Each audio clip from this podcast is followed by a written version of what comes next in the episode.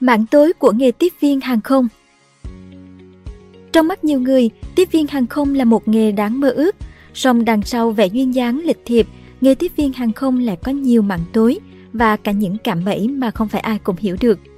Các tiếp viên chịu áp lực rất lớn từ công việc nên có xu hướng sử dụng chất kích thích. Họ cũng phải chịu sự quấy rối từ khách hàng. Trong khi đó, một bộ phận tiếp viên thậm chí còn chọn cho mình con đường kiếm tiền nhanh hơn như bán thân hay buôn lậu. Dùng chất kích thích để giải tỏa áp lực Đối với hầu hết tiếp viên hàng không, công việc là một niềm vui khi làm việc cùng những con người tuyệt vời, tiệc tùng và tận dụng được tối đa cơ hội để chu du khắp thế giới. Nhưng với một số người, đó là một vấn đề lớn. Lối sống trên không ở độ cao chóng mặt có thể đi kèm với một khía cạnh khổ sở bao gồm sức khỏe tâm thần kém, rối loạn giấc ngủ và lạm dụng chất gây nghiện. Những yếu tố này đi với nhau khiến nhiều thành viên phi hành đoàn đôi khi dùng rượu, thuốc để chống lại chứng mất ngủ hay mối lo sợ. Theo Adriana, một tiếp viên hàng không của một hãng hàng không lớn của Mỹ với thâm niên 10 năm trong nghề cho hay. Cô tâm sự, rất nhiều người trong chúng tôi đang phải chịu đựng nỗi lo lắng thực sự tồi tệ, bị mắc kẹt trong không gian chật hẹp với nhiều người cả ngày, trong khi chúng tôi không được phép thể hiện cảm xúc thực sự của mình. Tôi từng chửi thề trong giấc ngủ và hét lên vì không được phép thể hiện cảm xúc suốt cả ngày. Thỉnh thoảng những vấn đề này bị nêu lên trên truyền thông gây chú ý, đặc biệt là tình trạng làm dùng rượu. Năm 2019, một tờ báo đưa tin về việc một tiếp viên say rượu trên chuyến bay của United Airlines từ Chicago đến South Bend, Indiana của Mỹ. Cũng trong tháng đó, một nhân viên của hãng Qantas mất việc sau khi bị phát hiện đã uống 1 phần tư chai rượu vodka trên hành trình giữa thành phố Johannesburg của Nam Phi và Sydney của Australia.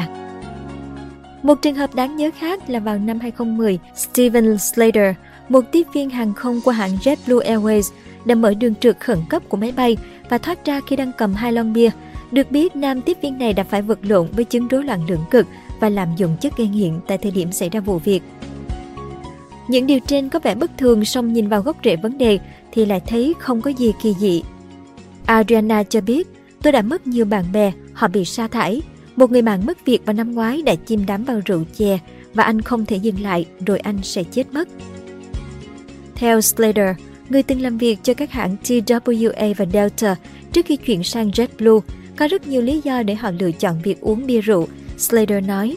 Thực tế là bạn đang xa nhà, đang không nhận được hỗ trợ xã hội, bỏ lỡ kỳ nghỉ của mình hay nhớ nhung những ngày nghỉ cuối tuần, bạn sẽ rất rất cô đơn. Vì vậy, bạn bị cuốn vào việc đó dù sẽ nảy sinh nhiều rắc rối. Một số tiếp viên dùng thuốc có khả năng gây nghiện cao, vốn phải được bác sĩ kê toa để trị những cơn lo lắng hay trầm cảm, bao gồm cả thuốc ngủ hoặc thuốc giảm đau, nhóm opioid.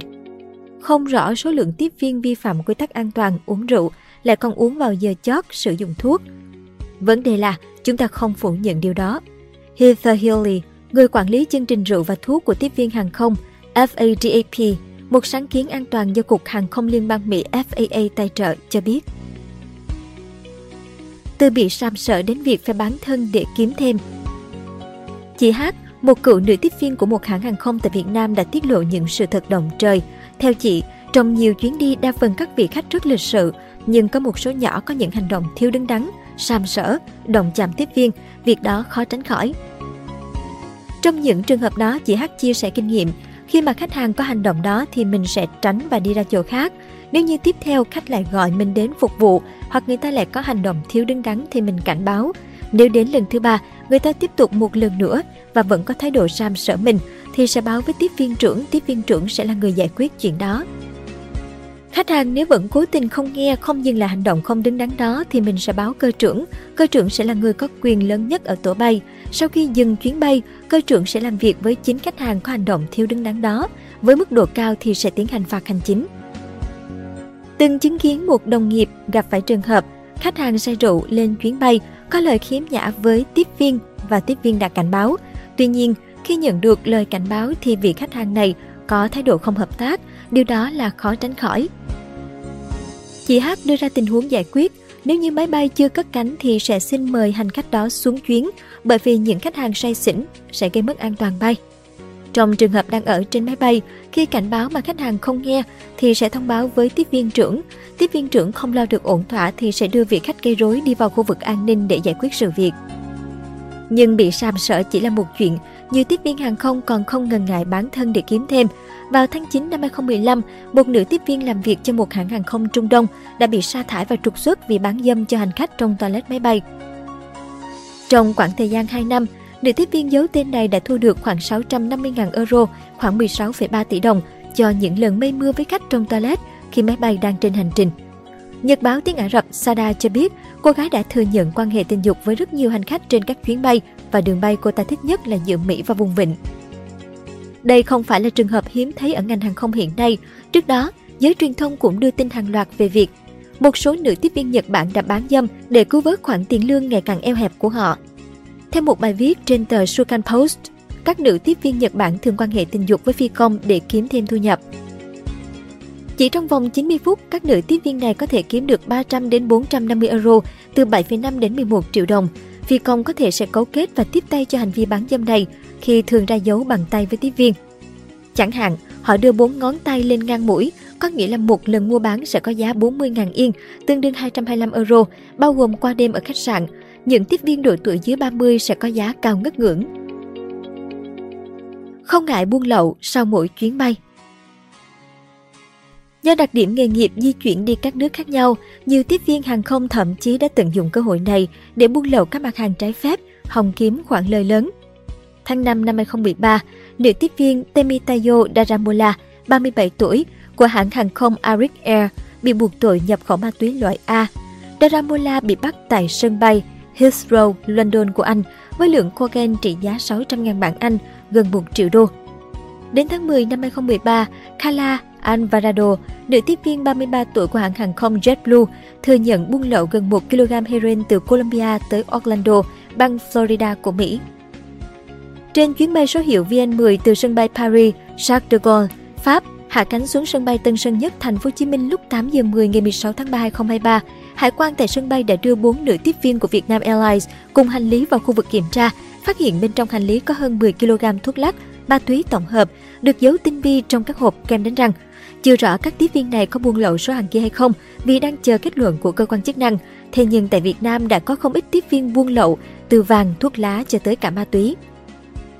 Vào năm 2017, Viện Kiểm sát Nhân dân thành phố Hà Nội đã truy tố Hoàng Thị Ngọc Anh, sinh năm 1982, và chồng là Nguyễn Ngọc Sang, sinh năm 1986, cùng với Phạm Duy Nhuận, sinh năm 1980, cựu nhân viên kỹ thuật công ty trách nhiệm hữu hạn một thành viên kỹ thuật bay, tội buôn lậu.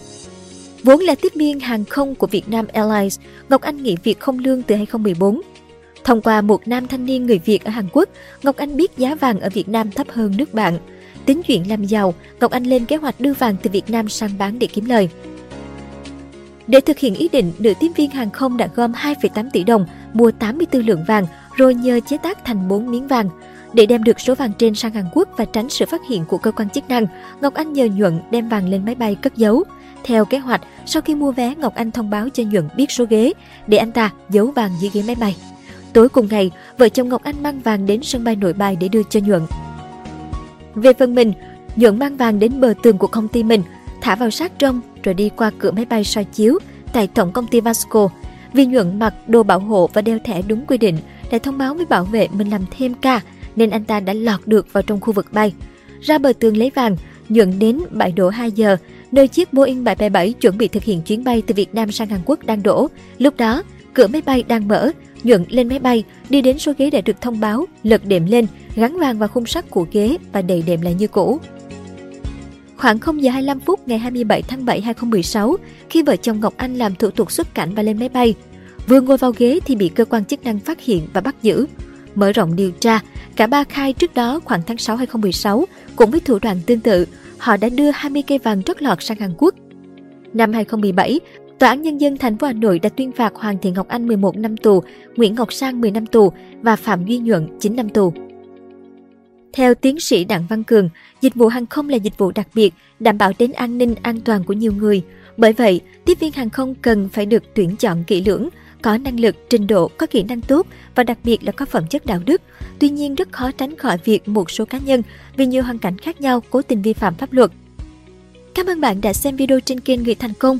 Đừng quên nhấn nút đăng ký và xem thêm những video mới để ủng hộ nhóm nhé.